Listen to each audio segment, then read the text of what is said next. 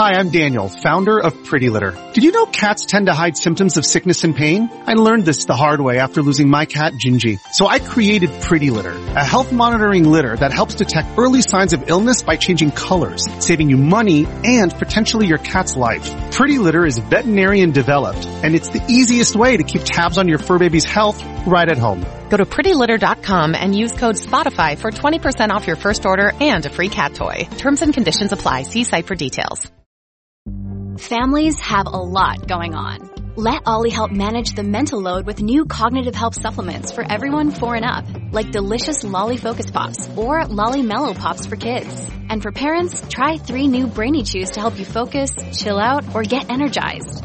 Find these cognitive health buddies for the whole fam at olly.com. That's O-L-L-Y dot com. These statements have not been evaluated by the Food and Drug Administration. This product is not intended to diagnose, treat, cure, or prevent any disease. Hi all. Thank you for listening to Human Monsters. I also want to thank those of you who donate to the Patreon account. There will be more rewards coming down the pipe, such as giveaways. From now on, every week, a winner will be drawn from the Patreon pool and will receive a psychic reading from me online. I am a card reader and astrologer, and I will do a reading for you online should your name be chosen. Once again, the Patreon link is www.patreon.com slash leader1 www.patreon.com slash L-E-A-D-E-R-O-N-E. Thank you and enjoy the show.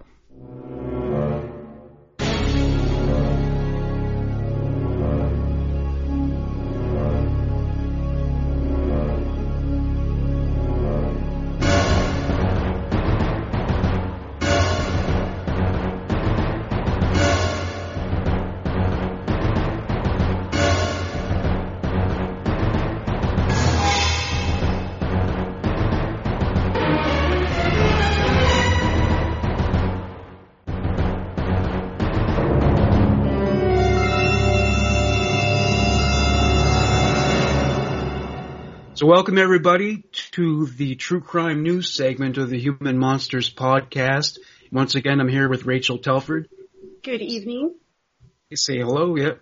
And uh, so we we got our stories together here, and, and I would say uh, not only is this uh, Mother's Day, but really coincidentally, I actually happened to get a lot of stories together that have themes relating to motherhood and children, not always in a good way. Mm-hmm. There are a number of them here. Uh, so how was your Mother's Day? So you got together with the kids and everything? Uh, yeah, it was super chill. Um, the boys and I went to my mom's house, saw my grandma, my aunt, they cooked. So just super chill. That's just what I That's- like on a Mother's Day.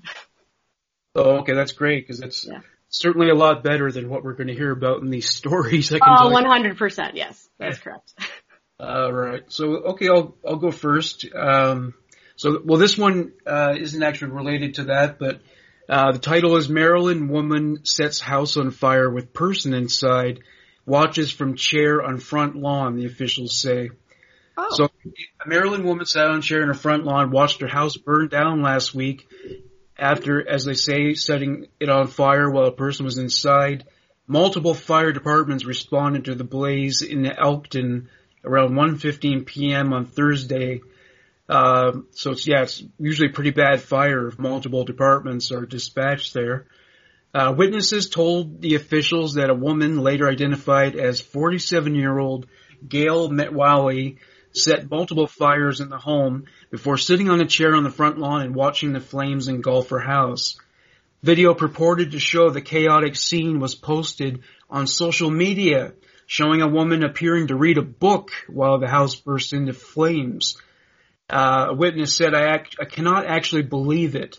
Uh, and they, they recorded the video. He said, and she's sitting there just chilling, watching the house go up in flames. Oh my god. well, wait, you, you're, you're saying you don't read a book after setting a house on fire? Well, I guess normally if, if you're the arsonist, you might not, but, uh, I don't know. I guess I would. but I mean, I might be watching the fire, but, uh, clearly this is not someone who You have reached the maximum time permitted for recording your message. Oh, If you're satisfied with the message, press 1. To listen to your message, press 2. To erase and re-record, press 3. That's on my voicemail. Yeah, I know. I accidentally, I accidentally called Rachel twice. If you're satisfied with the message, press 1. To listen to your message, press 2. To erase and re-record, press 3. Can you not hang up on it? That's Is it, weird. go- it going to do that forever? I don't know. If you're satisfied with the message, press 1. To listen to your message, press That's so 2. weird. To erase and re-record, press 3. You know what? We better just hang up and re- redo this, alright? Like, yeah, because I'm not on my phone at all. Sorry you're having trouble. Your message has been sent. Please try again later. Goodbye. Oh, there you go. There we go. Okay, so she left us alone. Alright. God So- bless. Continuing from earlier, uh, where was I? So yeah, witnesses heard screams coming from the basement of the home as the fire spread, according to the state fire marshal. Hmm. The recorded video shows two men rushing towards the burning home after hearing a woman yell from the basement. Get out of the house, the man recorded the video says. Hurry. Officials said that the bystanders helped the woman through the basement window to get to safety. Uh, deputies with the Cecil County, County Sheriff's Office spotted Metwally in the area while responding to the fire and detained her. Uh, she was charged with first and second degree attempted murder, arson, assault, two counts of malicious burning, two counts of malicious destruction of property, and two counts of reckless endangerment. Uh, she's being held at the Cecil County Detention Center. And uh, if, if you were to track down the story, you would see she's smiling in her mugshot. Oh which, my god. How old is this woman? uh, she was, uh, four, she's 47 years old. This has happened this week, yeah. Wow. And uh, do we know who the, the people were inside the home? That's what I'm wondering about. I don't know, is it her mother-in-law? I don't know. Yeah. Happy Mother's Day. Yeah, she was pretty thrilled with what she did. So yeah, uh, and stayed behind and let herself be arrested. So I guess she just thought, well, I got to do this, and I know the consequences, but it's got to be done. Well, I mean, I have other things on my to-do list, but hey, each to their own, I guess. Yeah, really. Okay, so what's your first story? Oh, I think I got a good one here. But um I did really quick want to uh I wanted to clarify something as I know we, we're not supposed to read comments, you know. But there was one comment I wanted to to correct myself on because it does mean a lot to me and I saw somebody had said something um I made a comment last episode about frontal lobe damage and serial killers. I wanted to uh, make myself very clear. Every serial killer, just every person who has frontal lobe damage does not mean they are a serial killer. Of course not. I did, I wanted to verify that. It's just, um, there's like 31%, I believe, is the, uh, um, it's the area of the brain that, you know, makes, it has the ability to make rational decisions and care and all that fun stuff. It's the trauma, you know, center. So wanted to just say, no, sorry guys. Everybody who has frontal lobe damage is not a serial killer. That's it. Right. Yeah. Moving forward, let's about talk about something lighter, like um, I don't know, a cult. Okay, go ahead. So um, ran across this. Uh, uh, it was a cult. The name of it is Love Has Won, and the leader is Mother God, uh, is what they call her. This is out of Denver. Um, April 28th, so a couple weeks ago, seven cult members were arrested after their leader was found mummified, wrapped in a sleeping bag, decorated with Christmas lights, in a Colorado home, officials said. Amy Carlson, 45, who was known as Mother God by her followers, was the spiritual leader of a group called Love Has Won. She was found dead in the tiny rural town of Moffat, I want to say M-O-F-F-A-T, on April 28th, according to the arrest affidavits of the members. The follower told investigators he knew the woman as Leah Carlson, and a Saga, I want to say this is Sagash County Sheriff's Corporal wrote in the affidavit that Carlson is believed to be a leader of the group. It's unclear why the follower provided the name Leah. Here's the fun stuff. Uh, so, well, the follower had come, he, he had not been charged. He told investigators he had taken in the group of people who needed a place to stay. So they had been traveling, I believe, from California. He found the body in the back bedroom when he returned home from a trip. Um, he reported discovery to the police and he believed the group had transported Carlson's body from his home or to his home from California. The mummified remains appeared to be set up in some type of shrine. Uh, they had what appeared to be glitter eye type eye makeup around the eyes. Uh, investigators searched the SUV on the property that the members had brought, and the back seats were laid down in the position consistent with somebody transporting mummified remains. Uh, the Saguache County coroner said uh, they couldn't verify exactly when she had died, but it had been a couple of weeks or more. Um, when and how she died had not been released. Two children, a 13-year-old girl and a 2-year-old boy, were in the home at the time of the arrests. The members are facing charges of abuse of a corpse and child abuse. Uh, Love Has Won was established in 2018. Uh, claims to have followers around the world, although I call bullshit because I did a little Googling and I really don't see it. There's that many followers. Um, Carlson claimed she had reincarnated, ready? Yeah. 534 times, including as Jesus, Joan of Arc, Marilyn Monroe, and Cleopatra, and would lead 144,000 people into a mystical fifth dimension. A uh, mm. little fun fact, the group was on, where did my note just go? Uh, an episode of Dr. Phil in September 2020, I'm definitely gonna go watch that, where Carlson and two members were confronted with claims of abuse, which they denied. According to the affidavits, the sheriff's office has received, quote, many complaints, end quote, from families across the country saying Love Has Won is brainwashing people and stealing their money.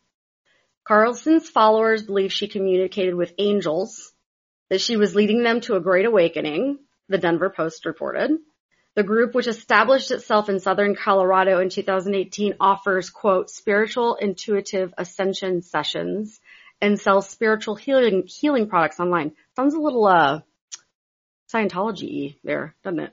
Yeah, yeah, a lot of crystal healing and stuff like that. Uh huh. Um, the Love has one follower, one lo- one has Love has one follower who wrote about the ascension on Saturn also said, quote, Mom has told us all this was coming. She prepared the team and all who feel her. this is, this is exactly how he wrote it. And all who feel her for these moments. Not mo, it's mom, M-O-M is in caps, moments. Sharing frequently stories of 2018 when the Galactics took mom to the ships and shared with her this was a death mission. Furthermore, he was quoted, we thank everyone for their full surrender to the divine plan. Mom will give you the next step in your heart in every present moment you're there. Mom enters.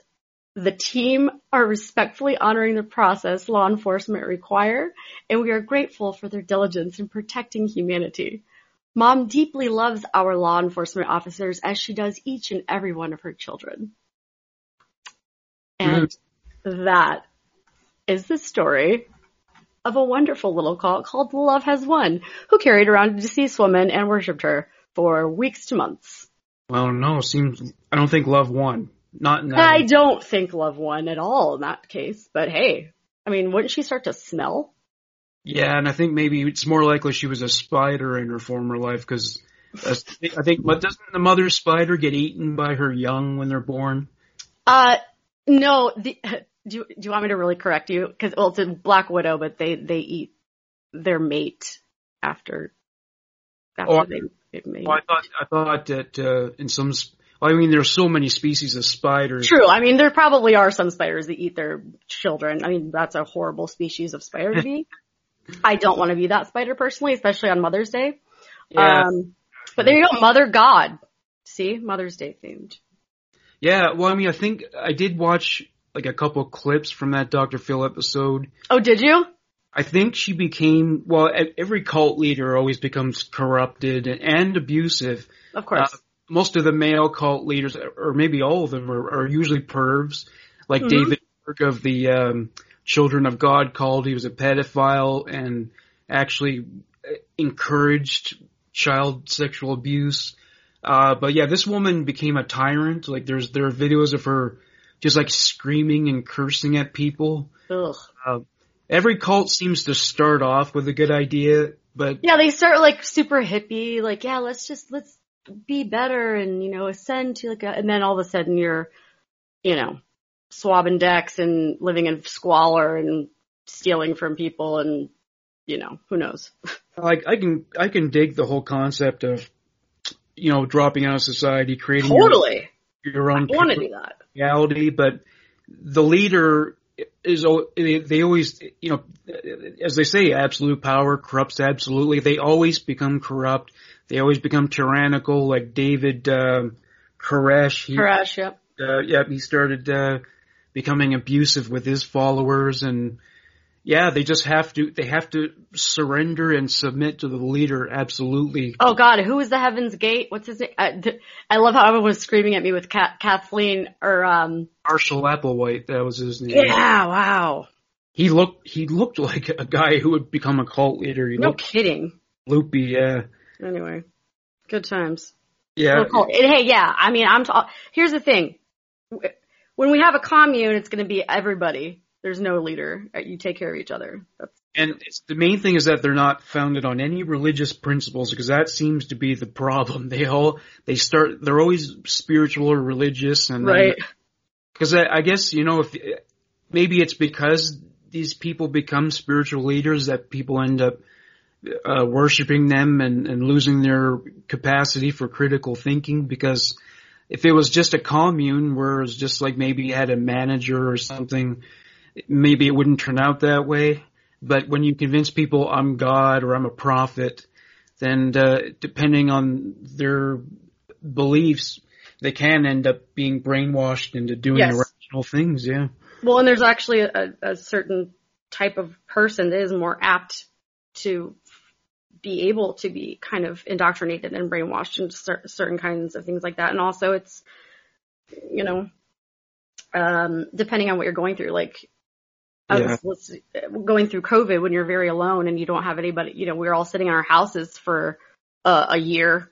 You're looking for something to kind of feel a part of. Not saying that that's this is, but that's kind of how people get. They're like, oh wait, this this makes me feel good. Uh, I feel special with these people, and, and you know, Well, the common denominators, many of them are estranged from their families, hmm which can be really painful. And and, looking for acceptance. and when someone uses that word family, you know, you're part of our family. That's very seductive. It's hard to to say no to that. Absolutely. That's Agreed. how people get drawn into cults. It's just like Charles Manson. He didn't call it a cult. He didn't refer to it any by anything else. He called it a family. He said, "This is our family," and that's how he was able to talk those people into stabbing people seventy times each. That's a powerful word. You're right, Morgan. Yep, absolutely. It's a so I mean he was crazy, but also kind of I guess smart in terms of recognizing that. Yep. So he understood human psychology and found exact kind of people who had been turned away from their families. Like I think Lynette Fromm was uh, squeaky. I think she squeaky, yeah, squeaky. yeah I think she was a street person. You know, he just she was like dri- just drifting. She was alone and And when you find somebody that like gives you that kind of, you know, gives you that feeling and you're in a family, I, I mean, I get it. And it was the 70s. Yeah, I- my favorite Charles Manson quote, apropos to nothing, but I loved it when he said, uh, being crazy used to mean something. Now everybody's crazy. That's a beautiful quote. Let's Yeah. put that on a shirt. Because everybody's pretty much convinced. I mean, it seems like almost everybody's convinced these days that they have a mental illness and, Oh, I mean, I, I do. I have like 47 of them. Which one do you want? or like uh, autism that's been overdiagnosed in children. It's like everyone, yeah. everyone's crazy now. It's got Yep. a little hand and, uh, yeah, it's not meaningful anymore, you know. I like that. Let's put that on a, let's put that on a humo, on a future humo shirt. Yeah, right. Start Okay. taking some good serial killer quotes. Exactly. What do you got for me now? Well, I did do that episode of serial killer quotes, but I can't remember if that one's in there or not. It might be, but that was so long ago. Um, let me see. So my number two story is, uh, the headline is father charged with killing wife and propping her up on the sofa with sunglasses and told kids, mommy's drunk. Oh, okay. Talk about a Mother's Day story, eh? So Cal- what? Don't hold back. yeah, Holy hell. a California father reportedly placed his wife on the couch and put sunglasses over her eyes as their children opened Christmas gifts. Okay. Prosecutors alleged in March that William Wallace, 39, told his kids that their mom, uh, Zazel Preston, 26, was unresponsive because she was drunk as they unwrapped gifts at their Anaheim home. Uh, troubling details of the 2011 incident, so this is, yeah, was many years ago, emerged during Wallace's murder trial earlier this year, where senior deputy district attorney Heather Brown told jurors that Wallace allegedly dragged his wife's body from the bedroom to the living room after an argument that turned violent on Christmas Eve. Wallace reportedly placed his wife on the couch and put sunglasses over her eyes. Um, Grace noted that Wallace called 911, but hung up the phone when the operator began to instruct him how to administer CPR. Oh. When- yeah, good. when paramedics arrived, Preston was reportedly slumped over on the couch. Um, what idiot wouldn't try to do CPR? Grace asked. They were telling him, "Here's how you do it. You have to move her on the floor." And he hung up on the operate the operator. Um, Shady. Wallace reportedly denied any foul play during the trial, insisting that Preston died of a drunken accident after she tripped and fell into a glass table. Okay. So those kids are scarred for life. How old were the kids, does it say? Um, I'm get, I don't know. It doesn't say how old they were. Huh. Uh, but it says children, so I'm presuming Ugh. they're minors. Um, he was 39 at the time, so yeah, they were probably very young. And she was only, you said 24, so that's actually a pretty big, 26, yeah. oh, so they, 26, not pretty big, but I mean a decent, yeah, prepubescent children most likely. definitely. Ugh. I Well, mean, yeah, that's, that's a great Christmas there for you. Thanks. Thanks, Dad. It's bad enough if you're fighting with your spouse in front of the kids. That's traumatic enough. But to have her her corpse propped up with sunglasses on while they're opening gifts. I'd also like to know what her blood alcohol content was. I'll have to look into that one. Yeah, it must have been pretty high because uh, her to be knocked out for that. Or Well, was uh, then again, a lot of people, that's a common thing too at Christmas. So a lot of people overdo it on the alcohol and, uh, it's a busy time for paramedics and other first responders, people getting alcohol poisoning and Mhm. blacking out. Like I actually had an experience on Christmas Eve once where it was like a little get together and this woman there drank this bottle of vodka straight. It's like the size of like, um, the little plastic bottles of Pepsi, I guess Yeah. drank everything straight and she passed out. We couldn't rouse her. Like I thought she was like dead.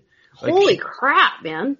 And finally they took her away in the ambulance. She woke up in the hospital and said, Christmas is ruined. Well, you could dr- practice some moderation, lady. Yeah, yeah, guys, let's calm, I mean, let's be professionals here. Yeah. Yeah. Okay. Good Lord. All right. So what's your next story?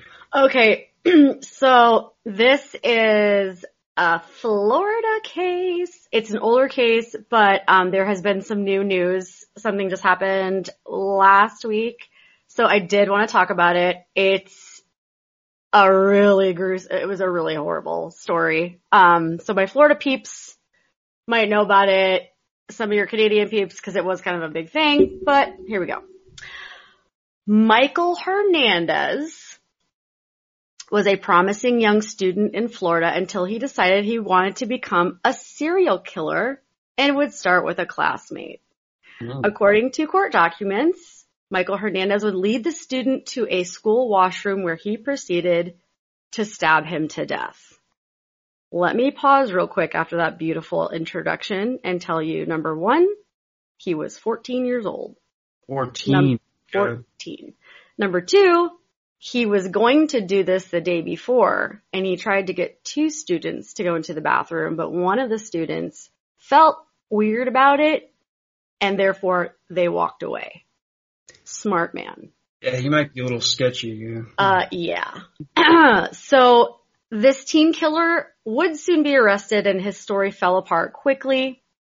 Hernandez was sentenced would be sentenced uh, to life in prison without the possibility of parole, which is an interesting case because he was 14. Yeah. So, you know, that actually came back. We won't get into that right now. That's not what the story is about, but it came back and they tried to like get his sentence changed because he was an adult. So his father says, I was not expecting this at all. Gough said. He said he and his wife still talk. Of, wait, hang on, getting ahead of myself. After Jaime's body, forget that, strike that, reverse it. After Jaime's body was found, a teacher noticed blood on Hernandez and notified police. It was discovered that Hernandez had become fascinated with serial killers. Hey, don't judge us all. Studying them online. He had made a list of people he wanted to slay, including Jaime, who is who he killed. He was found guilty in 2008 of first degree murder after a jury rejected his insanity plea. Hmm. Um, Jorge Gough, Jaime's father, told the Miami Herald that he was shocked. Um, he also said, da, da, da. I was not expecting this at all. He said he and his wife still talk about their son who is 31. Not in a bad way. He was a straight A student who played violin. That doesn't mean anything, sir. Mhm. Um, so here's the, the fun part. Uh, Hernandez was serving a life sentence for the February 2004 murder of Jaime Gough. Um, when they were both 14, like I said, it was Southwood Middle School in Palmetto Bay, just outside of Miami. Uh, Florida Department of Corrections, however, online records show Michael Hernandez, now age 31, died Thursday, April 29th. Of from what? Um, so it says, da-da-da, lost my place. He had been incarcerated at, at uh, Columbia Correctional Institute about 50 miles west of Jacksonville. No cause of death has been released. Um, they said Hernandez was seen on video collapsing and no foul play is suspected. Oh yeah, no foul play. I'm sure. Yeah. However, um, he was he was, I believe, going to be a, pretty bad psychopath. Um, he had some writings that they had found, um, you know, just really dark shit. The kid was just, I don't know why either. I don't think his parents were abusive or anything like that. I could be wrong. I'm pretty sure I remember this story. Um, but for 14 years old to slice the throat, and that's what he did. He like sliced the kid's throat, um, and really kind of showed no remorse for it. So I'm sorry, not sorry that he's dead. Don't know if it was intentional or not, but hey, you know, Well, I'm don't sure be a murderer.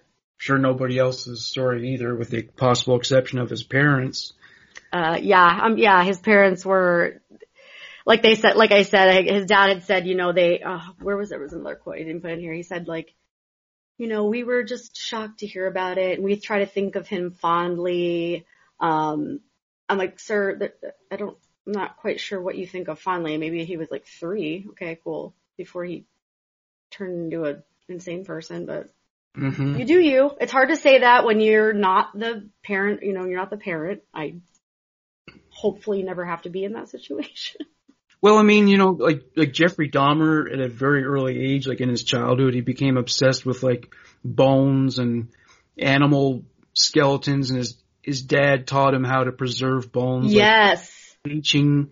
Um, and somehow his father never thought this was a morbid fascination for a little boy. Why? But I think, I, well, I think Jeffrey Dahmer maybe it may have conveyed that it was more like it was just a scientific uh, thing. He was just fascinated by anatomy and maybe wanted to be a doctor or something like that. Uh, maybe that's the way he he presented it. Um, but I guess parental bias is a pretty powerful powerful thing, right? Um, I would have to say that absolutely. I've tried to put myself in these situations so many times, and I have to tell you, like, thank, like, uh, thankfully, my children are pretty awesome, but they're they're still young. I, I think I'm a pretty decent mom. Um, but I can't tell you how I'd react if my sons came to me. I'm, I, I just I don't know. I, I guess you don't know, and you can't say until you're you're in that situation. So yeah, Um, I don't know what it's like to be a parent, but say like one of your sons, say you caught one of them in a lie, right? Like, mhm. is like a- a- aside from probably being annoyed, would you also be like shocked, like I can't believe he actually lied, or is, is does that come along with it too, or? I don't think so much i because my ch- my children have lied to me. Oh, I have got them in lies, and then I just do the whole. I make them. I feel. I I try not to yell because that just doesn't really do anything. You tell them you're disappointed. I find that works better because you really don't want to disappoint somebody. That's Yeah, a worse thing to feel. Is just oh, I disappointed mom. You know. So. Yeah. Oh, by the way, he stabbed him more than 40 times and slit his throat, by the way. Fun fact. There you go. Yeah, wow, wow. So- yeah, so- because he meant it. Yeah, it wasn't an act. 14 years old. Stabbed oh. somebody 40 times. Nope. This is like a really morbid thing how these so many of these incidents almost seem to be baked into that generation. The all these young kids committing these horrific murders. I don't know what's gone wrong, why they're- that's happening so much. Um, did we hear about these kind of things when you know we were growing up in the 80s and 90s? I mean, they happened occasionally, but I mean Columbine that was That, That- was, that was that didn't happen. I mean, I don't think I had heard of anything like that happening before it did. I personally think that stuff like this probably happened, but we did not have social media or an internet to get the stories out. So Yeah. I believe, yeah, they're probably, it's always, been, we've always been surrounded by human monsters. We just now have more access to it, in my opinion. Yeah, I mean they happen occasionally. There was actually one here in Canada. Um, it's funny. Scott Thompson of the Kids in the Hall was actually going to this high school where this kid went on a shooting rampage, and then in, uh, in the '80s, uh, this kid read this short story by Stephen King called Rage, which was actually about a, a teenager who sh- shoots a bunch of people and at, at his high school, and then this kid who read it went and actually did that.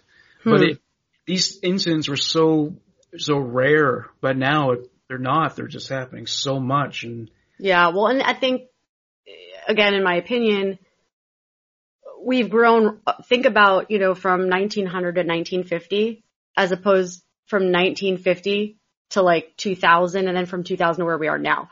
The difference between the growth in that, especially technologically speaking, the advan our, I think technology and what we are doing now have not, our brains have physically not caught up to be able to deal with all the shit that we have to deal with right now. So it's overwhelming. And then you wonder why we have anxiety and depression and, you know, ADD. It's like, this is too much, too fast. Let's slow it down a little bit. But again, that's just my thought.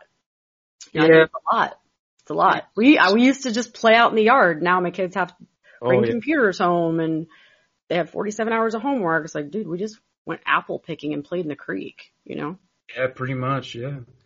And social media has has made everyone more narcissistic and hmm for attention. I mean, I think I'd have to. I admit I I've become a little bit.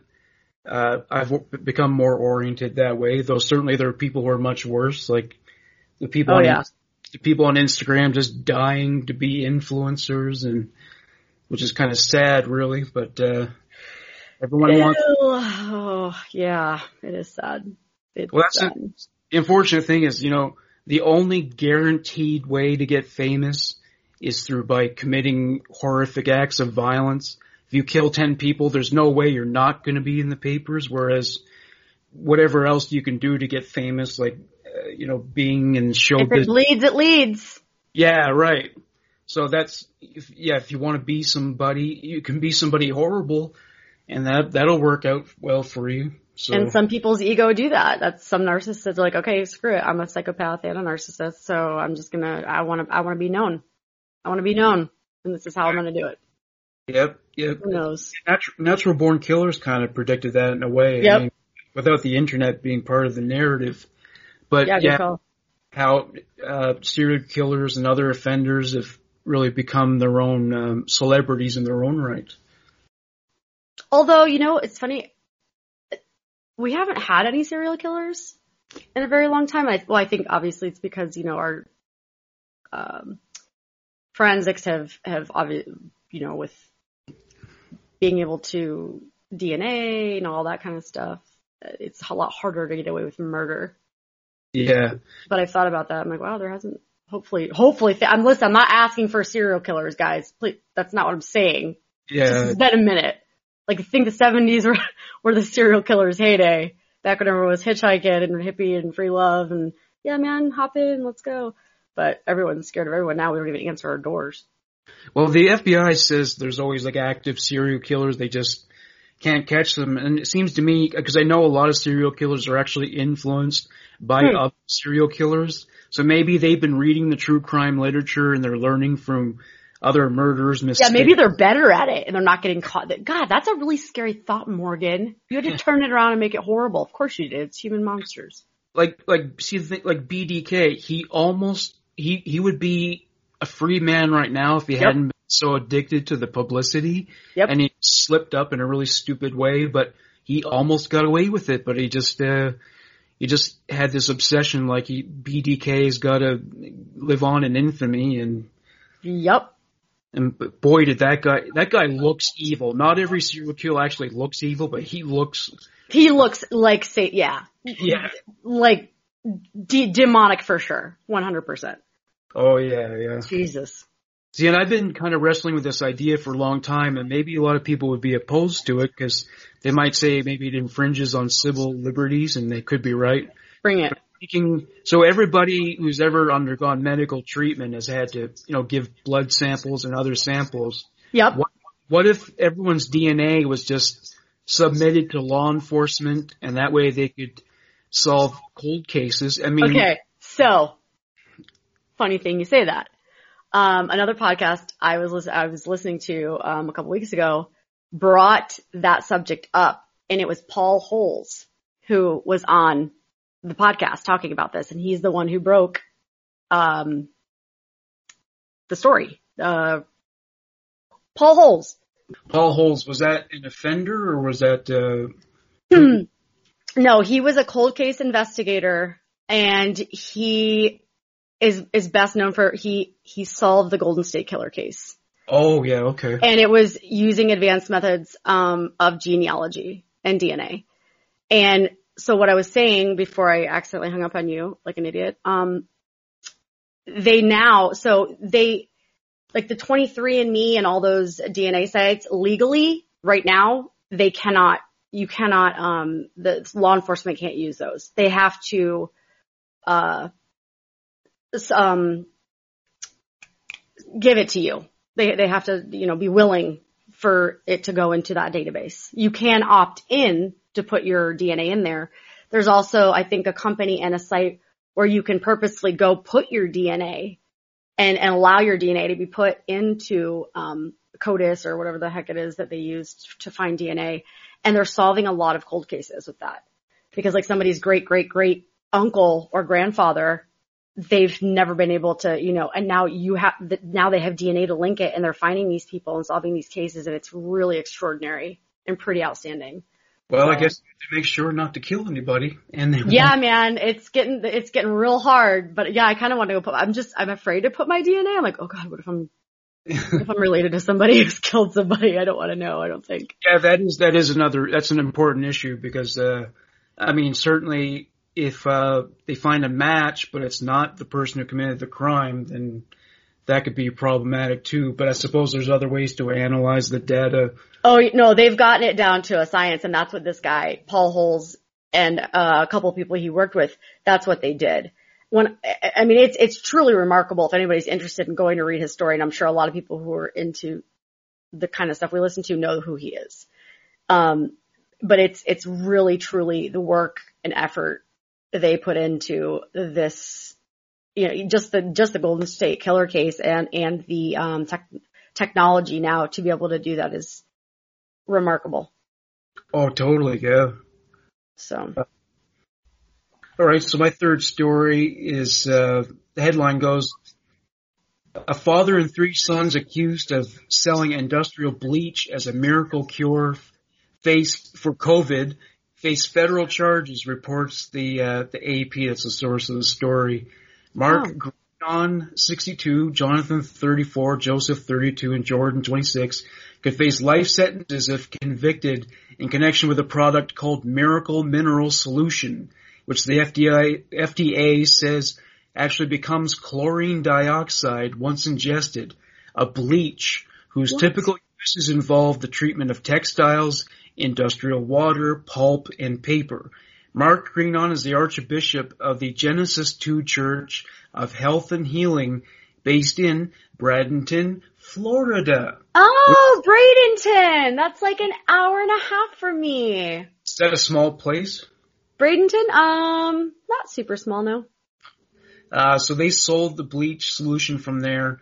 Uh, the Grenons have been advertising the solution for years as a cure for COVID, uh, autism, cancer, and other illnesses. Wow. So That's, this- hmm.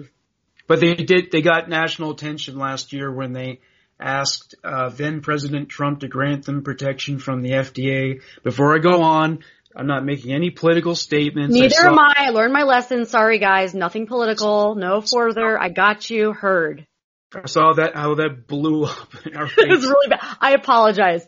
Morgan had nothing to do with my statements, guys. He's amazing. No more politics. I got you. Murder only.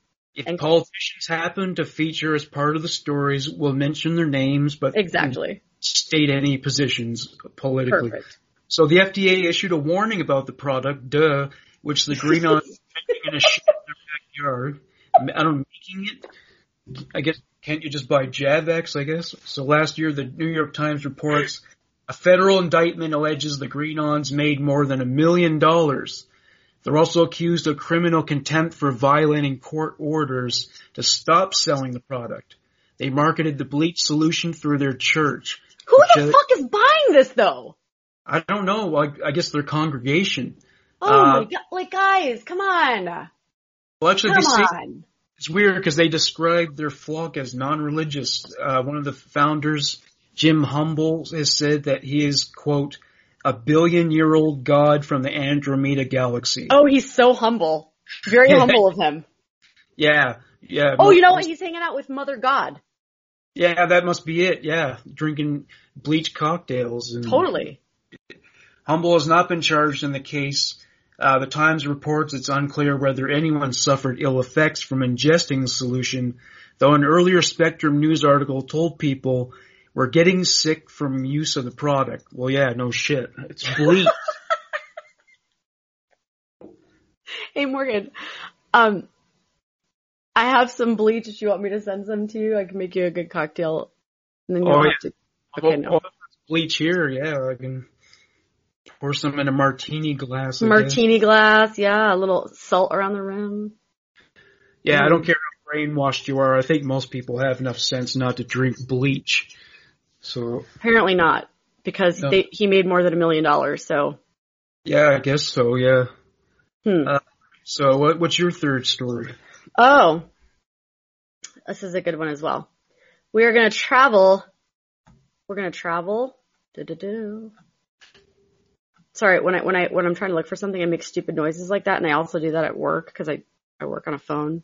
My my patients love it. Yeah, that's fine. Um. Okay.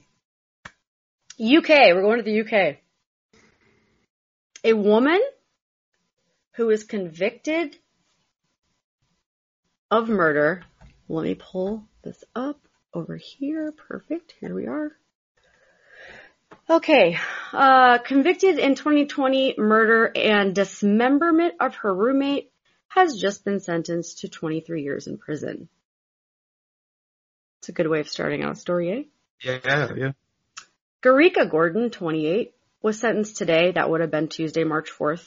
So, what, four or five, six, five days ago? Uh, at Bristol Crown Court to life imprisonment with a minimum term of 23 years and six months for the murder and dismemberment of 28 year old Phoenix Netts, uh, who's a beautiful girl, um, by the way. Um, ex-boyfriend who they spoke with of Netts of Phoenix said she told me, uh, the one other friend of hers and one other friend of hers that she had been raped. Oh, I'm sorry. Whoa, back up. Netts was killed on April 16th, 2020, days after she supposedly rebuffed Gordon's sexual advances. So apparently Garika Gordon tried to come on to her and she, you know, said no. Uh, she wrote to her mom. Um, it says there's a girl who here who keeps asking me to be sexual. Netts wrote in a message a week before her sling, according to the BBC. I think I'm going to move back to London. It's scaring me. LOL. Um, she actually was planning to move back to live with her parents in London at the time of her death, but had been uh, delayed by coronavirus restrictions. So that really freaking sucks. Um, Netts did admit uh, to murdering and dismembering Phoenix Netts, her roommate and former friend. They had been roommates living together. They were living in like a, I think it was like a hostel kind of accommodation, you know, like a group group kind of a home, and they were roommates there. Um, Oh yeah. yeah, Netts's body was found burned and stuffed into two suitcases in the forest of Dean. Um, after killing Netts, Gordon impersonated her. Detectives later learned Gordon sent texts, emails, voice notes to Netts's friends, relatives, and parents pretending to be the murdered woman in order to cover up the killing. She also downloaded an app that allowed her to edit voice messages and ultimately alter her voice to sound more like Phoenix Netts, which you're a horrible piece of human shit, but whatever. Um, she also scoured the internet. Okay, first of all, guys, if you're gonna murder somebody, please stop searching shit like this on the internet. Hmm. She searched terms like, how do killers get caught? Can someone recover from getting stabbed? And can a body burn to ashes with petrol? Cause Yeah, that's not might wanna- suspicious at all. Yeah, you might want to delete the cookies at least. I mean, you know? guys, try a little bit. Um, Yeah. so, uh, um, the, the thing is, okay, let me go back down here.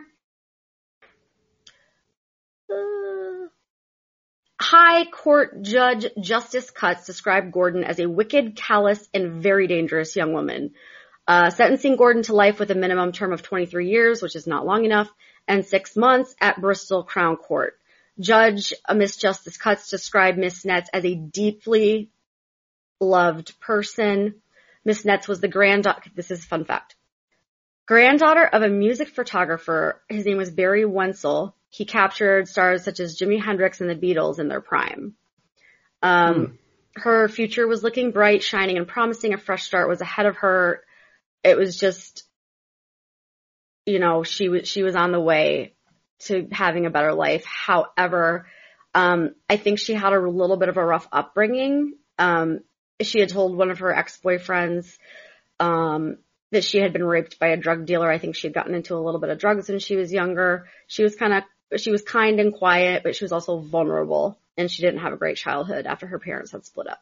But she was pulling herself out, trying to do better, and then this human monster piece of trash decided to dismember her with a saw, cut her up, put her in suitcases, and then throw her in to a forest, which she got caught doing. Um, Did he learn nothing from Dennis Nilsen? yeah, right. exactly. Uh, so the last quote, it was just, um, the judge had said, you robbed her of that fresh start. You took her from the supportive parents who loved and cherished her and super sad.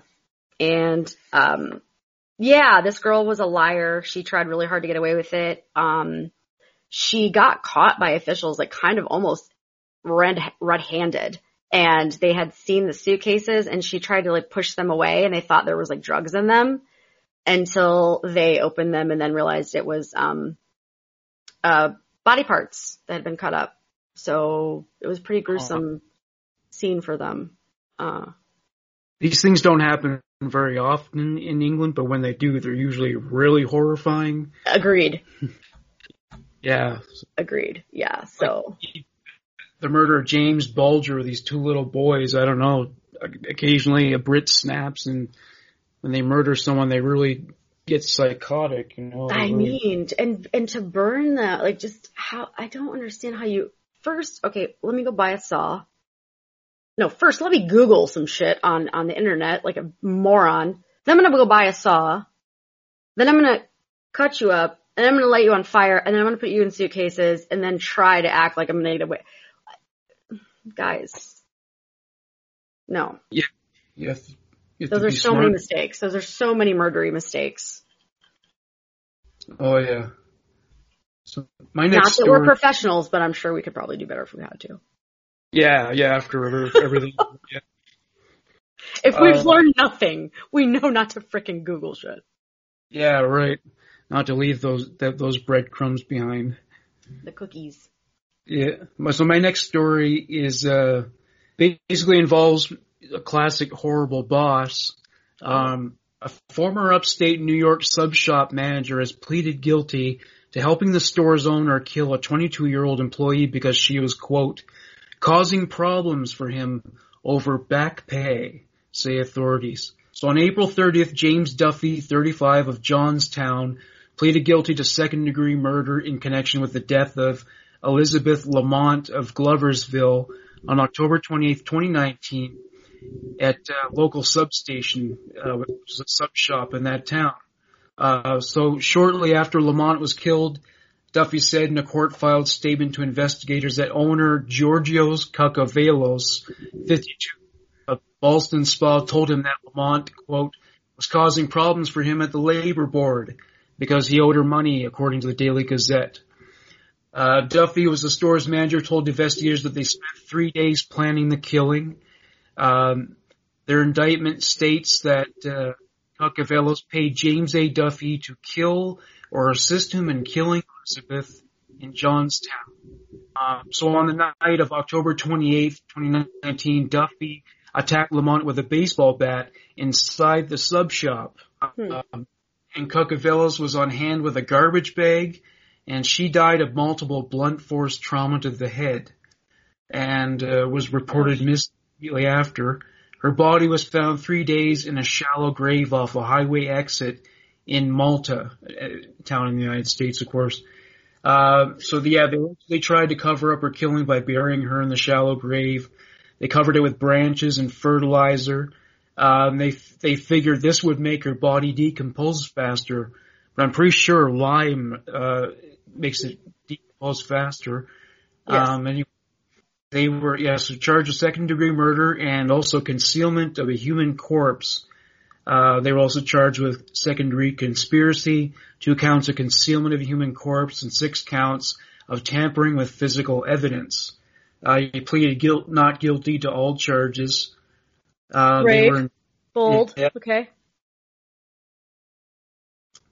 and uh, let me see. Yeah, it doesn't so it doesn't say what his sentence was, so I think yeah that case is Pending, probably. Yeah either pending or just, it's an it is kind of an old article, but uh, Huh. well imagine that eh you you just want a couple hundred dollars in back pay and your boss beats you to death with a baseball bat. Uh, Uh, yeah, that that would be really really shitty. Um, That's some really bad bosses, not quite that bad though. uh, no kidding. I, I'm I'm actually very thankful that I, I have an amazing. I've had well, I've had some shitty bosses too. I think we all have, but that's that's pretty bad. Oh yeah, yeah. That's not a that's not a good look. Have you uh, have you ever experienced anything like sexual harassment or anything like that? Oh. I think oh, I think almost probably any woman alive at some point has experienced sexual harassment. Yes, one hundred percent. Yes. Is it, like right inside the workplace? Yeah. Yep. Yeah. hmm Often, more than you think, actually. Did you did you bring any of them to justice or?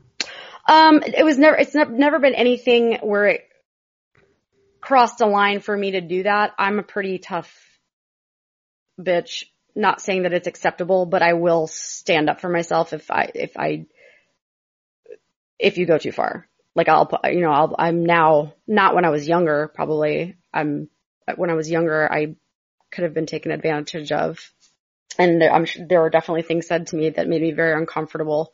But you know I was I was too young to say anything, didn't say anything. Um, but thankfully, you know, I, I grew up, I do have a strong, uh, mom and grandma and my dad's extremely respectful of women and, um, you know, I have, I have some good people around me who've taught me to be a, stand up for myself. Well, I mean, yeah, it, there's also a lot of gray area, right? Cause like, isn't there sometimes you can get a vibe from someone, but how can you really describe that to somebody, you know, like in terms of reporting, like, Yeah. I get feeling Bob is, is acting inappropriate to me, but he didn't say or do anything specific that was inappropriate, but I just feel uncomfortable around him. I mean, can Yeah. they even do about that? Or like I've had like coworkers that will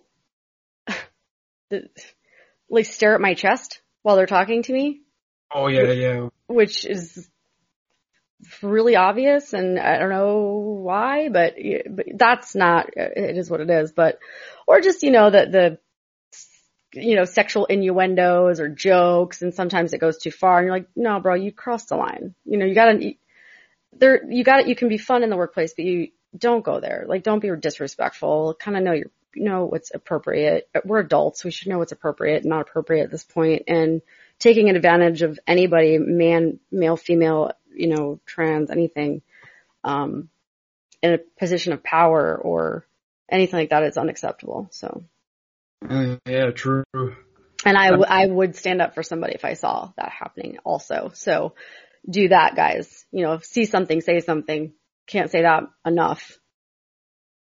Well, I think they usually keep it, usually conceal it for most people. I think they're usually discreet enough to make sure no one else sees it. Not always. No? Some people are really quite blatant. Yeah, well, I mean, I remember I did know a guy who, yeah, he didn't make any effort to conceal it at all. He'd be staring at the woman's chest with like a smile on his face. hmm And everyone knew about it, but I don't Yep. know. Well, alright, so what's your story? Let me see. Okay, so this one is interesting. Um, so this is a, an old, it's an old case, but they just had a break. Um, speaking of DNA, um, it was in uh, out of Edinburg, Texas. it started out it said that the article I, I first read said a mother is someone who will see another Mother's Day story. A mother is someone who will love you unconditionally. Almost two decades later, a mother was able to put her son to rest, but his death remains unsolved. Uh, Benjamin Benetti was described as a handsome 19-year-old man from Zion, Illinois. On May 8, 1992, Benetti's body was found by irrigation workers in a ditch north of his home. Uh, uh, tr- it gives the address. We don't need that. The autopsy results showed that he had been stabbed about a week before he was discovered. Um, Benetti was in the Rio Grande Valley. He was there to marry a 17 year old girl from McAllen.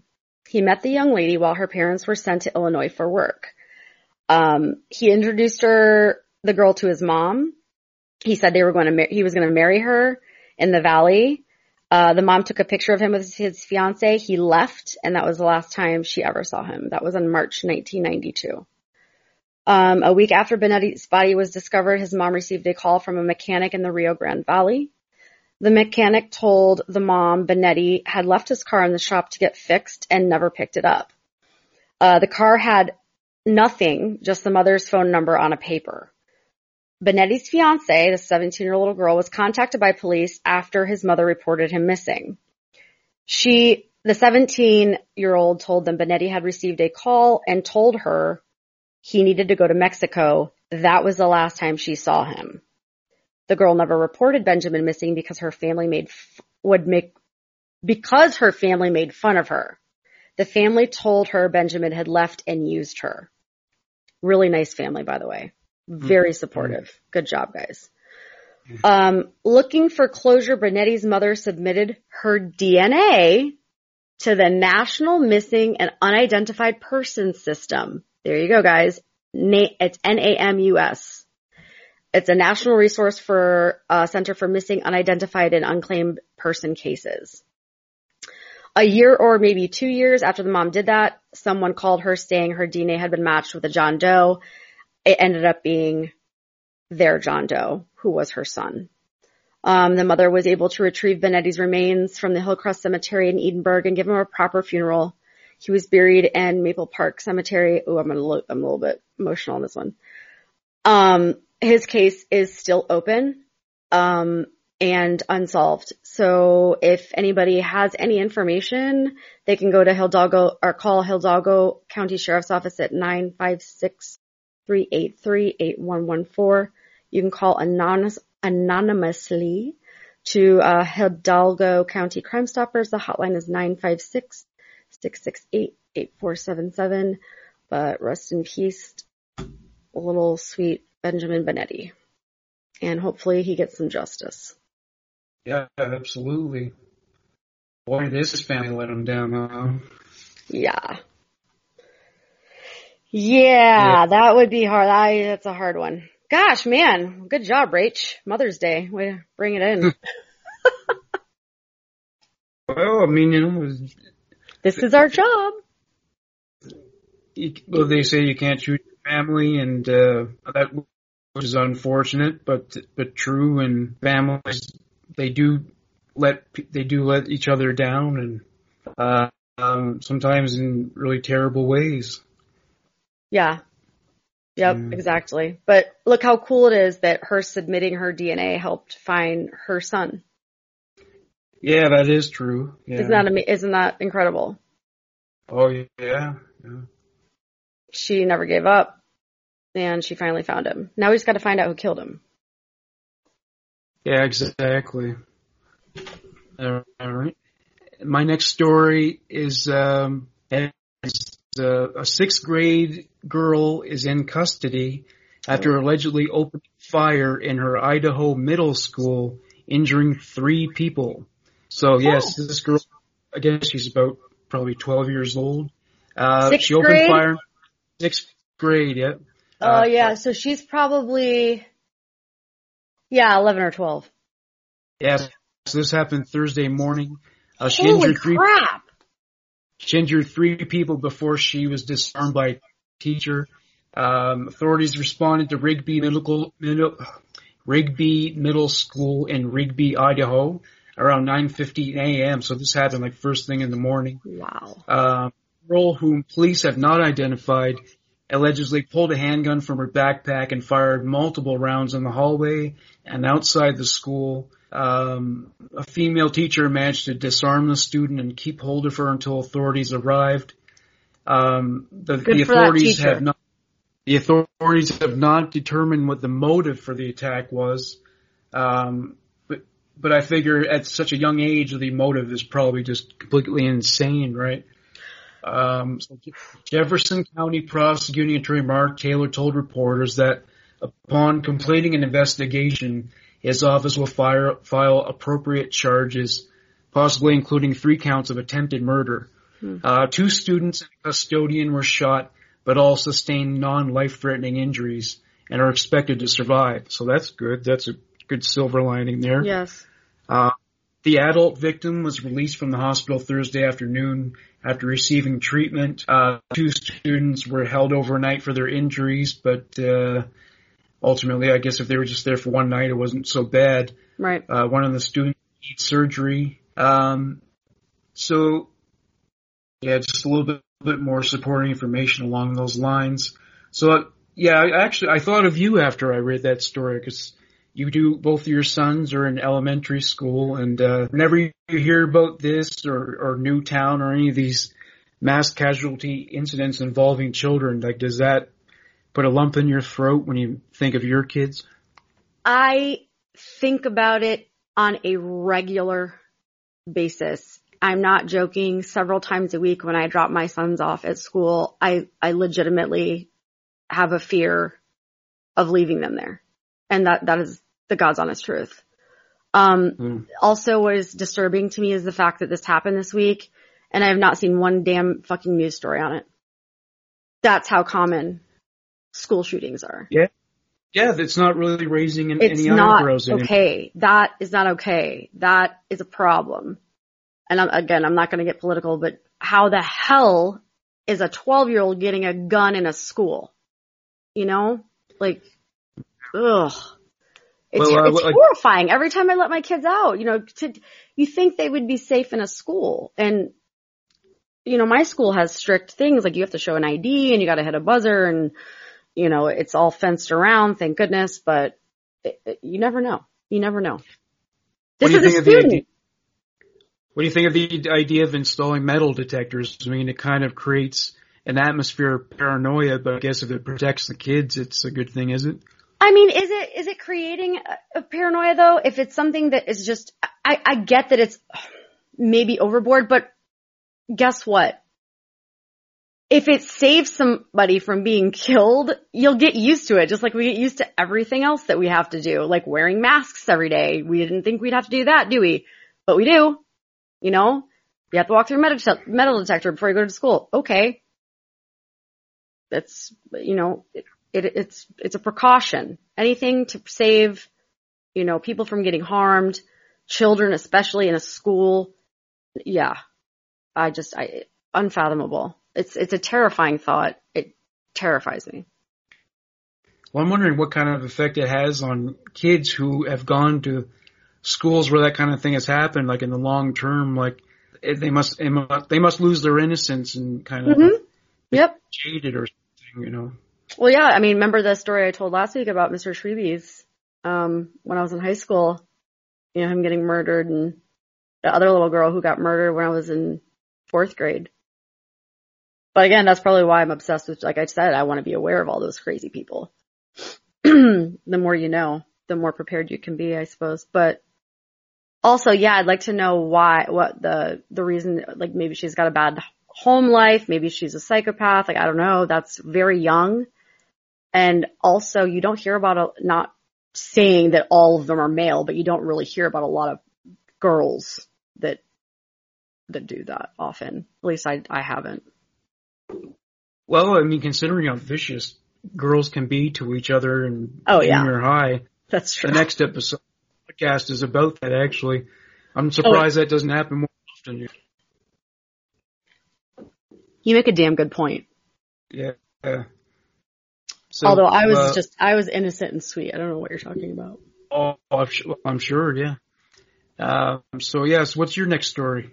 Where's my next story? My next story. Ooh, it's from Australia.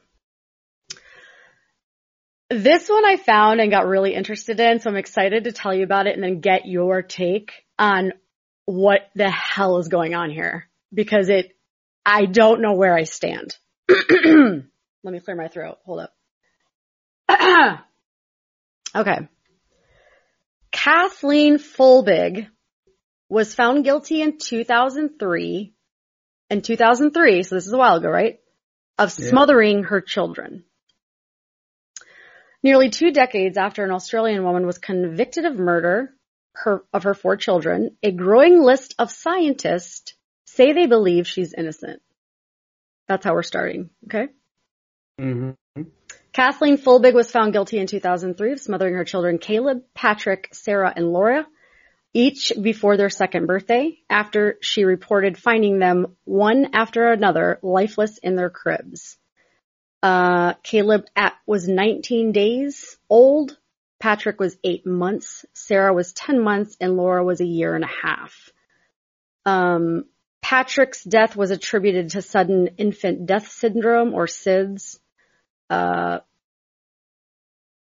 Patrick died February 13th, 1991. His death certificate noting he was blind and choked due to epileptic fits. Okay, so this is what they're saying. Then they're saying Sarah died August 30th, 1993 with SIDS listed as the cause. Laura died March 1999. The doctor at the time recorded the cause of death undetermined, citing the deaths of her siblings.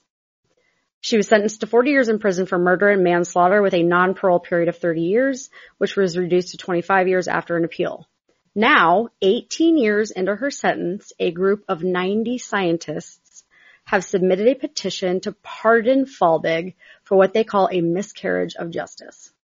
there is no medical evidence, quote, unquote, To support the prosecution's case that Folbigg smothered each of her children, the scientists argue. Instead, the group says they believe that the babies have died of gen- may have died of genetic causes. In 2018, geneticists found that both Sarah and Laura had a genetic mutation in the CALM2 gene, which can cause sudden death in infants and children according to the petition. Joseph Getz, a pediatric geneticist who signed the petition pardon, acknowledged to the Newswire that there was stronger evidence of natural death in the girls' cases. He said scientists are still studying potential genetic causes for the boys' deaths. Okay. Um, the petition, the scientists argue that Folbigg's conviction is based in part on the discredited theory coined, I guess this is in Australia, it's called Meadows Law, which assumes that the likelihood of more than two children from one family dying of genetic causes is so unlikely that there must be foul play involved. So Oh. apparently that was a thing and then they discredited it and now these scientists are saying it was biased and they're saying it was this mu- genetic mutation. However, Getz, who works with children suffering rare and fatal disabilities and is one of the 90 e- experts to sign the petition, explains that this is no longer a scientifically supported theory. Prosecutors have also uh, used circumstantial evidence, including the interpretations of vague entries from Folbigg's journal, to make their case. Uh, so here it is. One such entry, one such entry read, "Obviously, I am my father, father's daughter," which prosecutors interpreted as Folbigg admitting that she had, quote, inherited the sin of killing, end quote, from her father, who stabbed Folbigg's mother to death when Folbigg was 18 months old, according to the AP. Hmm. Odd. But Folbigg has always insisted she didn't harm her children. Her trial, trial was based largely on circumstantial evidence and the argument that four deaths within the same family could not have happened by coincidence. Central to the case were closely scrutinized diary entries, um, including one of another one which Folbigg wrote that Sarah, quote, left, period, with a bit of help, period, end quote. And then she said, I say it's me admitting how badly responsible I felt. Which doesn't even freaking make sense. I, I say it's me admitting how badly responsible I felt. Folbigg responded. And I will always feel that way. Okay? Uh, she denied this interpretation, testifying that, quote, I believed and thought at the time that my father's actions ruined my life and my life never seemed to go right from there. End quote. Um, the reasonable, okay, so then, the, this is the petition, part of the petition that these 90 people have signed. A reasonable person should have doubt about Miss Fulberg, or Folbigg killing her four children. Uh, uh, Okay, uh, your, your and I, our determination of reasonable is different, but okay. The petition reads, deciding otherwise rejects medical science and the law that sets the standard of proof. Ms. Folbigg has suffered and continues to suffer emotional and psychological trauma and physical abuse in custody. The petitioner's right. She has endured the death of her four children and has been wrongfully incarcerated without the justice, because the justice system has failed her. The application for a pardon will be decided by the governor of New South Wales. A lawyer for Folbigg did not immediately respond for requests to comment. Uh, sorry, what did your father do to her again? He, abused her? Uh, his father killed her mother in Oh, yeah. front of her when she was a baby. Hmm. Well, I don't know. She wouldn't even remember her, right? So how she wouldn't, uh, um, she, so he stabbed her to death when she was 18 months old. But even though she wasn't there to witness that, knowing that and having a, a, a, ma- a male that, not saying that it's all ge- genetic, but there's obviously some mental illness there. Well, I mean, one, if a baby suddenly loses its mother like that, like just instantly, Yep. it can result in what disorganized attachment disorder. Um, so that can be a complication when that bond has been broken. Um, so that could be that could be a part of it. But uh, I mean, you know, babies are fragile, and and no matter how well they they are cared for, SIDS can occur. Of course. Uh, like a hundred years, hundred years ago, there were those farm families where the matriarch was basically pregnant for as long as she had a Seriously. menstrual cycle, Yep. had like 20 kids and 10 of them would die. I mean, it's, uh, uh, inf- in, infant mortality, uh, is, is, that's always, you know, kind of, uh, the threat that, that, uh, you have to watch out for. I mean, it does sound suspicious, but It's it's I found I found it very interesting because they're they're putting it on this genetic mutation of these children scientifically, which I understand. I mean, I I worked uh, in a laboratory setting for 20 years. Don't I love science and our uh, genetic testing has gotten really outstanding, especially in the past 10 years. We've come a, very far. But I'm wondering, first of all, why now after 19 years? I guess maybe there's new science that have come out. I, I, I would like to look into why. And then, you know, four, four of them. That's just, it's really, really an interesting story. So I had to talk about it because I wanted to know how you felt. sure. and everybody else, what are your thoughts?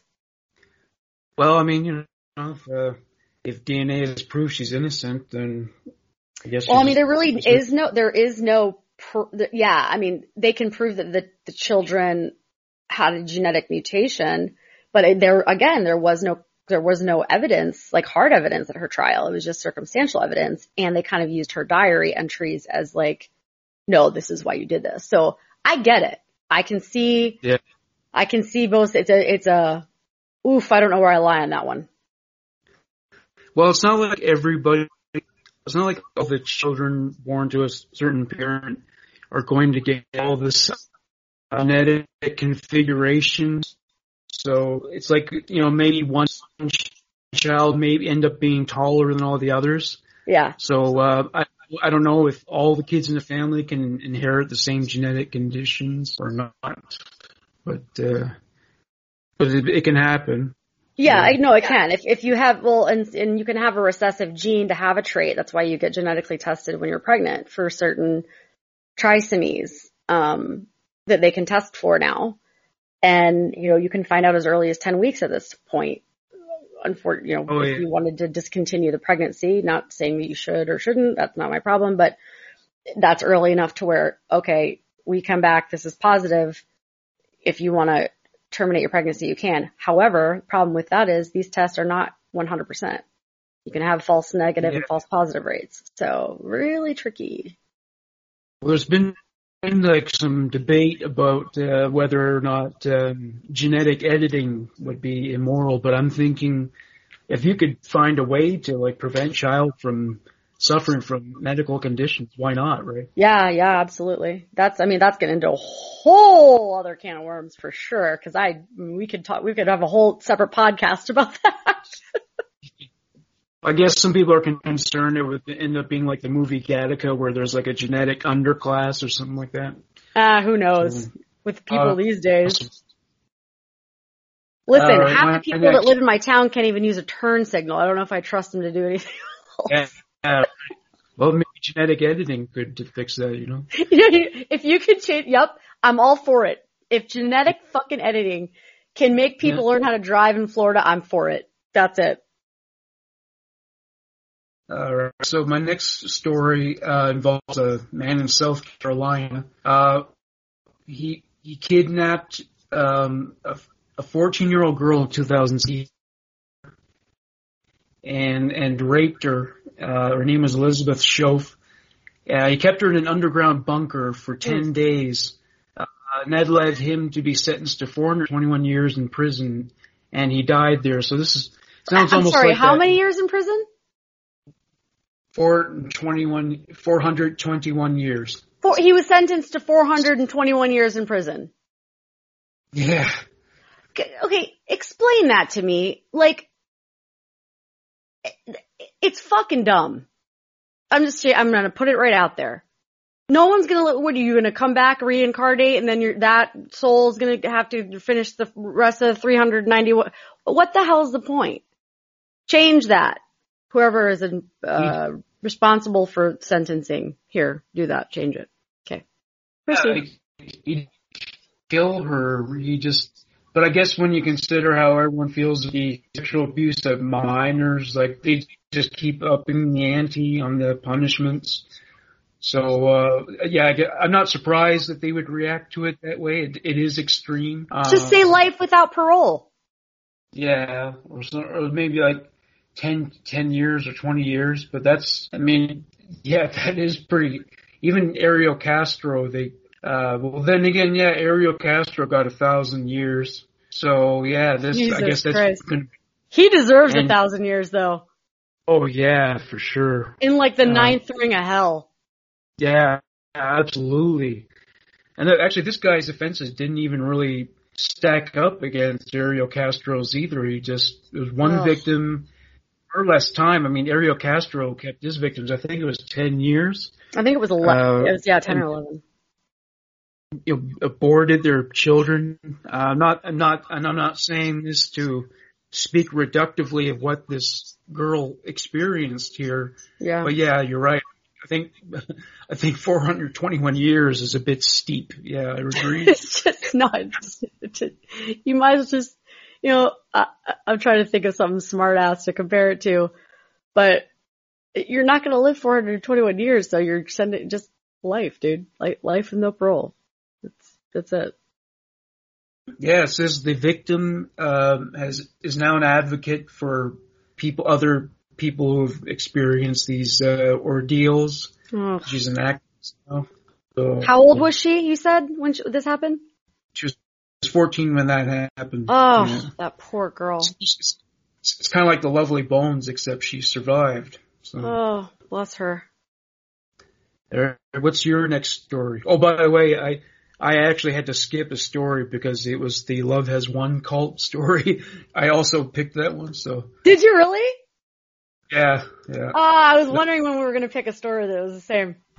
Yeah. This is actually Sorry. my last story that I had picked out, so let's see. Oh wait, do I have one more or two more? Hang on.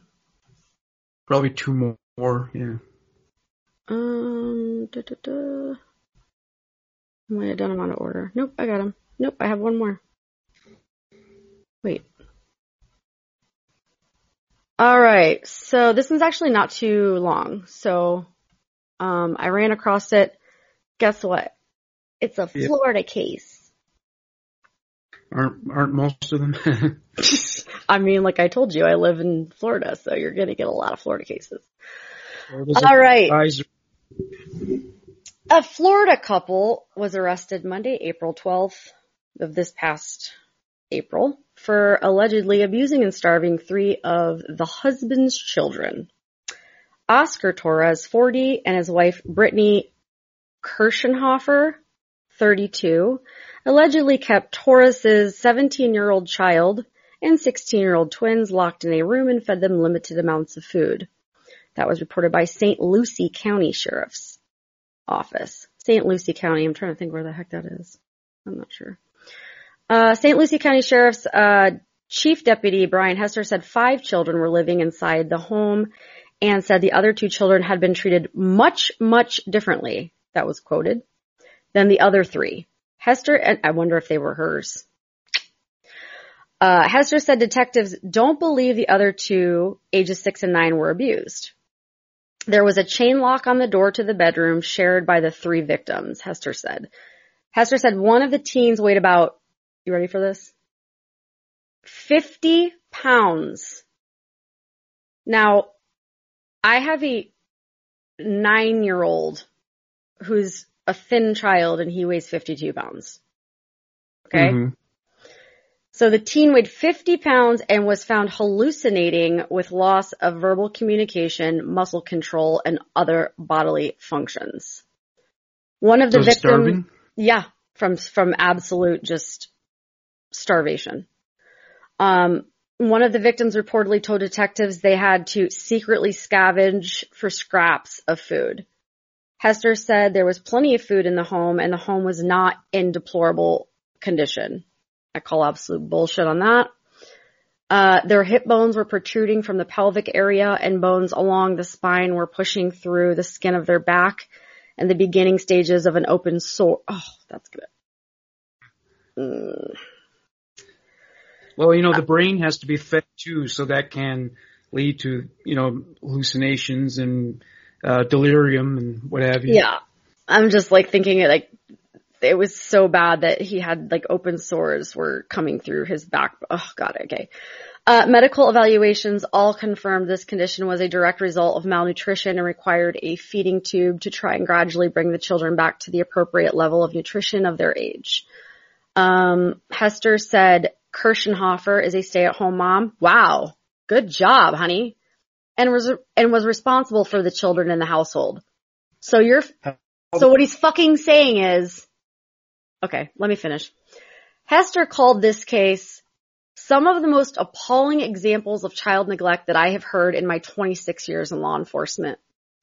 The uh, Florida Department of Children and Families, that's our DCF, removed the children from the home on February 22nd after they received an anonymous complaint on February 10th.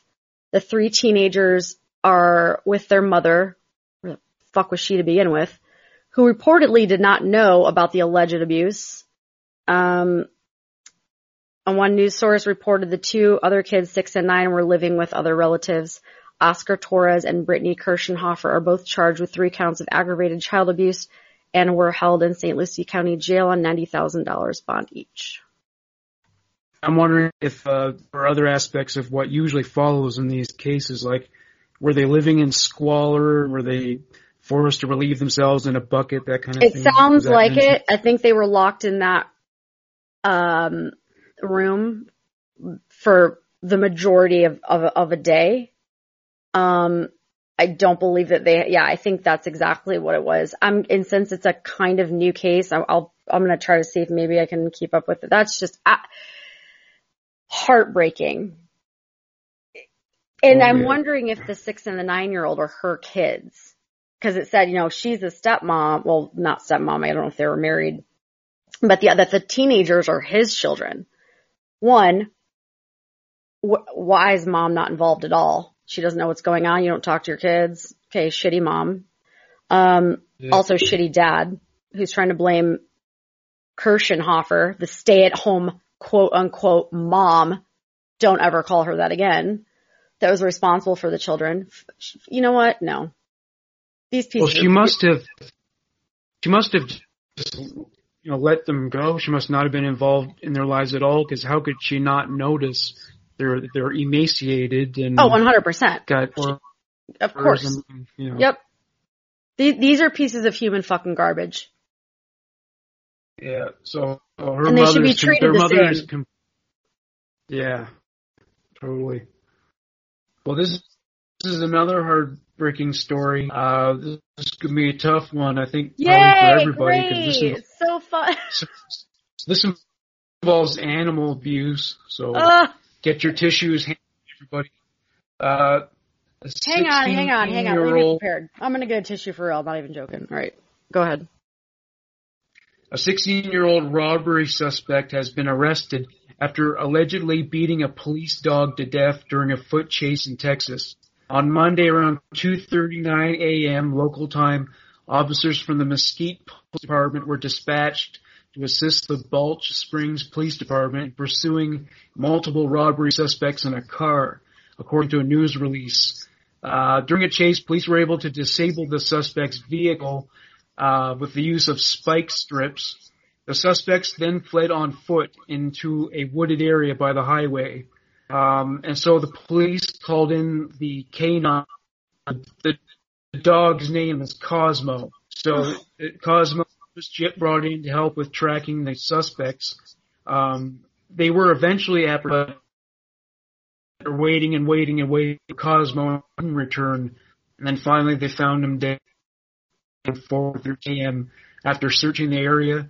Um, and uh, they perform autopsies on canines who have who have died in the line of duty, and they found he suffered trauma consistent with an assault. Uh, so the 16 year old juvenile male uh, has been charged with interference with a police service animal. That's that's an actual charge, uh, causing injury or death. So just because it's uh, a dog doesn't mean that uh, you're not going to face consequences. Hell for, no. uh, abusing them. Uh, the Fort Worth Star Telegram reported the other robbery suspects were an adult and another juvenile. Uh, the identities of the suspects has not been released by authorities. And then um, an officer said uh, it should be noted that our canines are members of the MPD family. Cosmo was an amazing, loyal dog who gave his life in the performance of his duties. We ask everyone to keep all our officers in their thoughts and prayers as we deal with this loss. It's terrible. And you know what's great though? When when those dogs die, they actually have funerals for them. And they- Okay, and they yeah, put, I they know. put like Um, the, the R.I.P. Cosmo. Um, so my brain is automatically going here with the story. Those dogs are so incredibly trained to take somebody down. I'm wondering how Yeah. the fuck a 16 year old got away with doing, like I want to know if he was on drugs. Like, was he high? You know what I'm saying? Where you get that crazy like strength because those dogs are not, I mean, they, they are that they're trained to take your ass down. So Well, maybe he was, he was on like meth or PCP. or that's what I'm, something, wa- 'cause I that's what I'm wondering. Cause like, Yeah, because drugs that like nullify your ability to feel pain, so maybe that happens. yeah, like the zombie Miami guy. The, the, the, yeah, yeah. salts guy. Okay, so this uh, uh, this is from quite a long time ago. Um, the segment I call the dust bin because it's like a really, really old story. Ooh, go. I like it. Um, so the sickening crimes of Richard Huckle and how his parents begged police to take him away. This Oh guy has been I love it. Bring it on. well, he's, he's been called uh, Britain's worst pedophile. Uh, so he was 33 years old at the time that he was found stabbed to death in his prison cell. Um, so they called him the gap year pedophile because, um, like a lot of you know a lot of young people they'll graduate from high school and then take a year off to go and you know travel or whatever. yeah. So during his gap year, uh, well, he went to Asia. Well, I'll, I'll read what happens here. So after painstaking international investigation, he was arrested in 2014. Um, so I'm just going to go down. So yeah, after leaving education, Huckle became a TEFL, teacher of English as a second language teacher, and like many, decided to combine this with his passion for traveling. When he was 19, he set off across the world on his gap year, like scores of other students do. But Huckle used his volunteering visits to Christian orphanages in Asia to prey on vulnerable and poor children. Oh. The serial sex offender attacked girls, boys, toddlers, and even a six-month-old baby in a nappy or diaper Nope. over Nope. nine years. Nope. Nope. He uh, often posed as a travel photographer, but went on to take twisted photos and videos of his abuse that he sold to other pedophiles. Uh, on another on other occasions, he posed as a teacher, worming his way into communities and even people's homes. Uh, and it gets worse too. He bragged Oh, so, about oh, it gets He- worse. Oh, okay. His uh yeah, so this went on for about a decade. Um he uh it, it began uh in Cambodia in 2006 where he raped two sisters who were aged 4 and 6. In 2011 he moved to a place called Kuala Lumpur in Malaysia after spending time in Vietnam and Cambodia. And uh, during this time, he gained access to orphanages and schools, posing as a freelance photographer. And uh, once he established, he, once he groomed these people, not just the children, but the staff as well.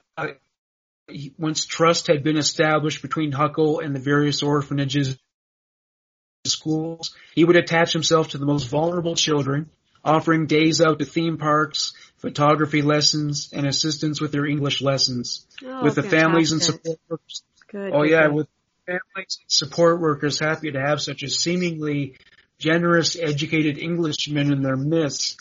Huckle began profiting from sexual abuse. Uh, he wrote a guidebook for other pedophiles called Pedophiles and Poverty, Child Lover Guide. It was 60 pages long, and uh, one line went, uh, I'd hit the jackpot. A three-year-old girl as loyal to me as my dog, and nobody seemed to care. Uh, bragged online saying, impoverished kids are definitely much, much easier to seduce than middle-class Western kids. Um, so the Australian Force Argos, uh, because it's a law enforcement organization, they were assigned to the case to try to find uh, people involved in what they call pedophilia tourism. And uh, like most other pedophiles, he operated in the dark web as part of an encrypted network called the Love Zone.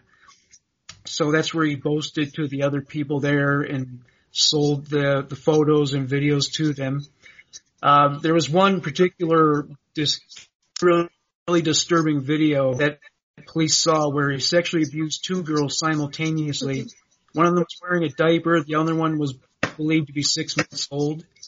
Um, so the next part is uh, so they these officers claim that he may have abused hundreds of children, and uh, let me see. Yeah, so they, arrested him. Yeah, December nineteenth, twenty fourteen. Uh, he originally denied wrongdoing wrongdoing to his parents. Uh, but then he admitted to them while he was drunk that he had had sex with young children during his time in Asia. His parents kicked him out before alerting the police. So they did the right thing. Uh, there are a lot of true crime cases. That's a round of applause for his parents. Yeah, there are tri- true crime cases where the parents really avoid doing that, and um, but they did the right thing. They were, they did the responsible thing. Um, so let me see. I was just looking down the rest of the information here. So he was char- he changed his plea to admit to 71 of the 91 charges he was facing after a particularly disturbing request to watch all of the evidence against him in court. He wanted them to actually play all the videos he made so he could watch them in court and I guess subject everyone else to it what? as well. Yes. He was sentenced to 20, 22 life sentences with a minimum of 25 years to be served before eligibility per, for parole. Um, and he said to this to the media that he was remorseful and acted on the basis of immaturity. I call bullshit. Um, and yeah. The fucking basis of immat. Let me know when you're done. I, I oh, can't yeah. breathe. Uh, and he said, he said, uh, Oh yeah, I I, uh, I had hoped to escape this mundane life of solitude in the UK, yet was overwhelmed by the attention I received in Malaysia. I completely misjudged the effect the affections I received from these children. My low self-esteem and lack of confidence with women was no excuse for me to use these children as an outlet. I am open and eager to rehabilitate from this offending behavior. I don't want to become a martyr to sex tourism in Malaysia. This was all my doing as a consequence of my immaturity and I'm truly remorseful.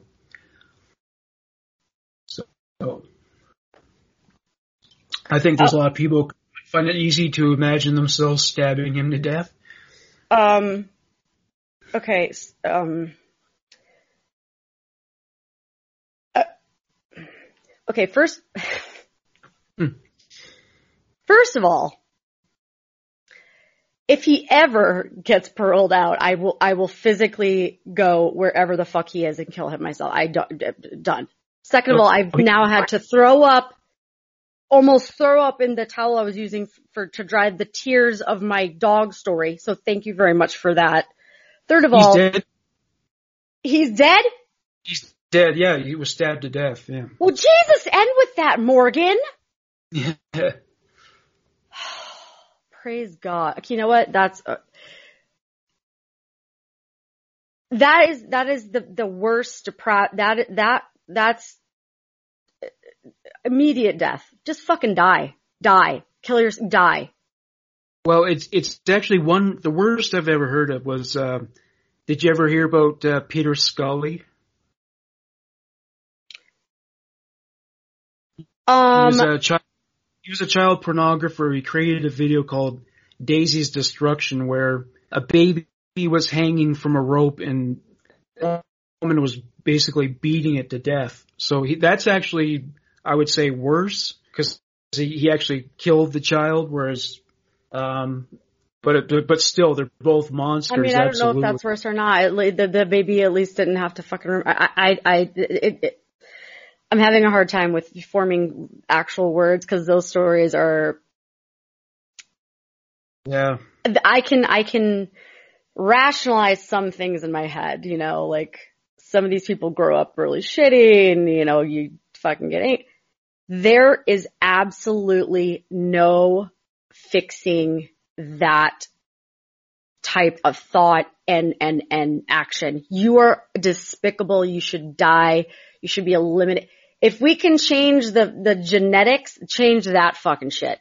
Yeah, Immediately. That's the first thing to change. Don't, eh, eh, seriously. Maybe cancer, but that, and that. Well, it didn't say anything about him being uh, sexually abused as a child, so. I- I Wow, man, he's you just- just gave me anxiety. I think I need to take medication right now. Wow. That was bad. You saved the best for last, didn't you? You did that on purpose to me.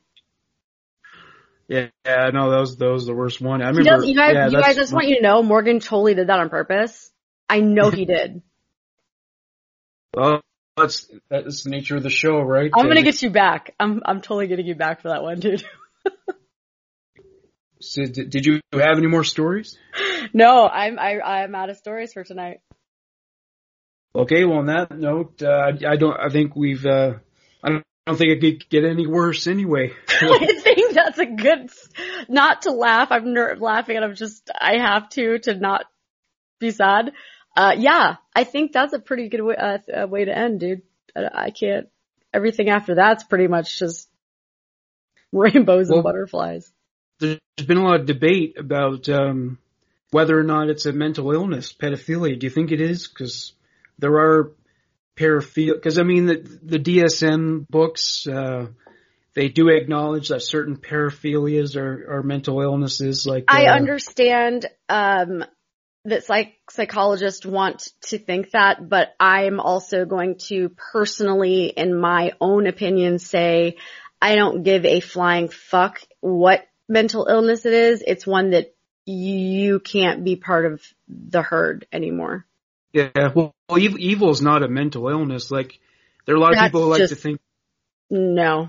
like a lot of people would, would might be inclined to say Adolf Hitler was crazy, but people who are legitimately mentally ill have a hard enough time just holding their lives together. Yeah. But to organize the whole country and to you know a campaign to take over the world, yeah, no he kidding. wasn't. He was just evil. So you can. Evil is, is just, it's a matter of having terrible ideas and, uh, and acting on them if one is so inclined and, and lacking the ability to feel remorse and empathy.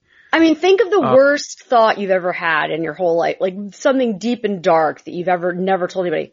It wouldn't even, I'm sure, it wouldn't even come close to something that despicable. You know, like it's just Yeah, another yeah. level. It's, I don't understand. I don't want to understand. I, I don't want to make excuses for it. It's just something I cannot tolerate. I can tolerate a lot. I can rationalize some things. You can, you know, psych, psychology me and just, not, not raping babies. Nope. No, no, no. Well, I mean, well, one, one weird fantasy I have is I, I want to find a dead body that's been killed.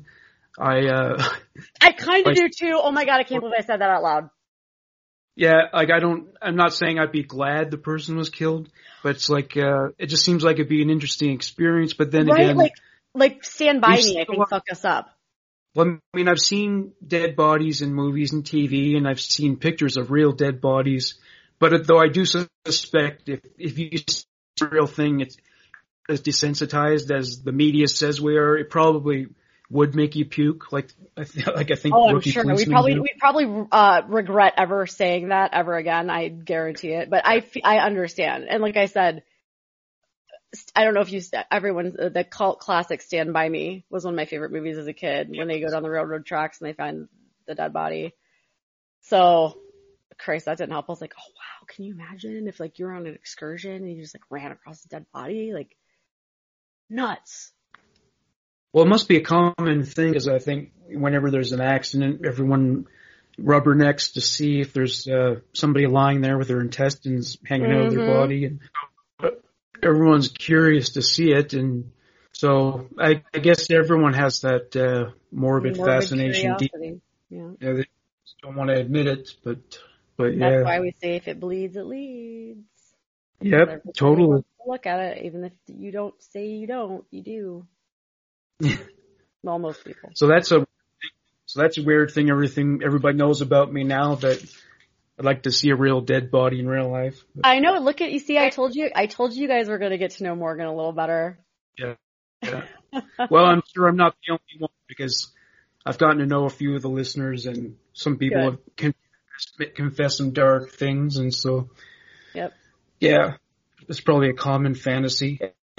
Else who fantasizes about finding a dead body, hit me up in the comments. Yeah, hit so us I up so we don't feel like crazy people. Like, just say, "Hey guys, it's okay." All right. Well, thank you so much, Rachel, for doing another segment of, Of True course. Crime News. I hope I hope I did a little better for everyone this time. A little less controversy. Oh yeah, yeah. I think I think we're good for controversy. Although, this like I said, child chi- uh, child rapist. I'm I'm sorry. You you can go fuck yourself if you're gonna come at me on that one. Yeah, they don't get a pass at all. No. Nope. Bye. no. I appreciate you, man. Thanks. Thanks for uh some really great stories. no. Yeah, you're they, they try to find uh, less uh, pedophilia and animal abuse. No, I'm coming for you time. next week. Don't don't Oh. don't back down. I'm coming for you. Okay. All right. Have a great Have a good- evening. Yeah. Take care. All right, bye.